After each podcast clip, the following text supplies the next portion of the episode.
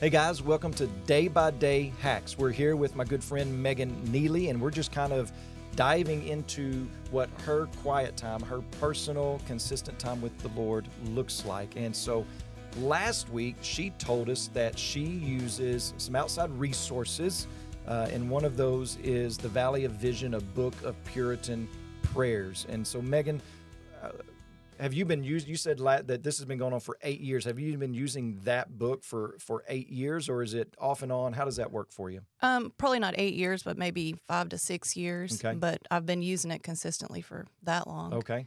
So, you know, one of the things that we kind of need to be careful with is that this is not the Bible. Right. Uh, and so, what cautions might you give to someone about using outside resources? It's easy to get dependent upon outside resources and um, just relying upon those instead of God's word Yeah. and reading that for yourself. Yeah.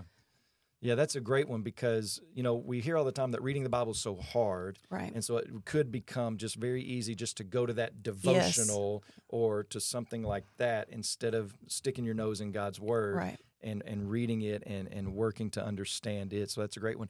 But, I mean, there are some good things about using outside resources. So, what encouragements might you give in, in doing that? It's easy to not want to go and have a quiet time. So maybe you could use that as a starter for your quiet Yeah. time. Um, like I said earlier, if you don't know what words to say right then, you could use that book Yeah. to pray until Yeah. you do have the words to say. Yeah, that's great.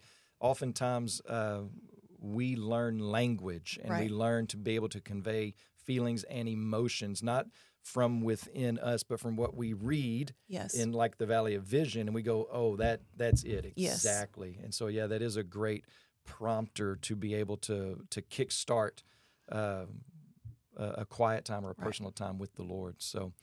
Uh, so that so that's your hack is we want to be we want to be cautious in what we use and not to become dependent on it. Uh, another encouragement that I might give to you guys out there when it comes to using outside resources is if you've got something uh, and and you're questioning it, or is to take it to your pastor or take it to someone that has discipled you and say, would would you consider this a good resource to use? Maybe they have more insight into the who the author is or into what's in that particular book, and so uh, take it to your pastor or some trusted spiritual mentor. Um, that, that you know would be able to point you in the right direction.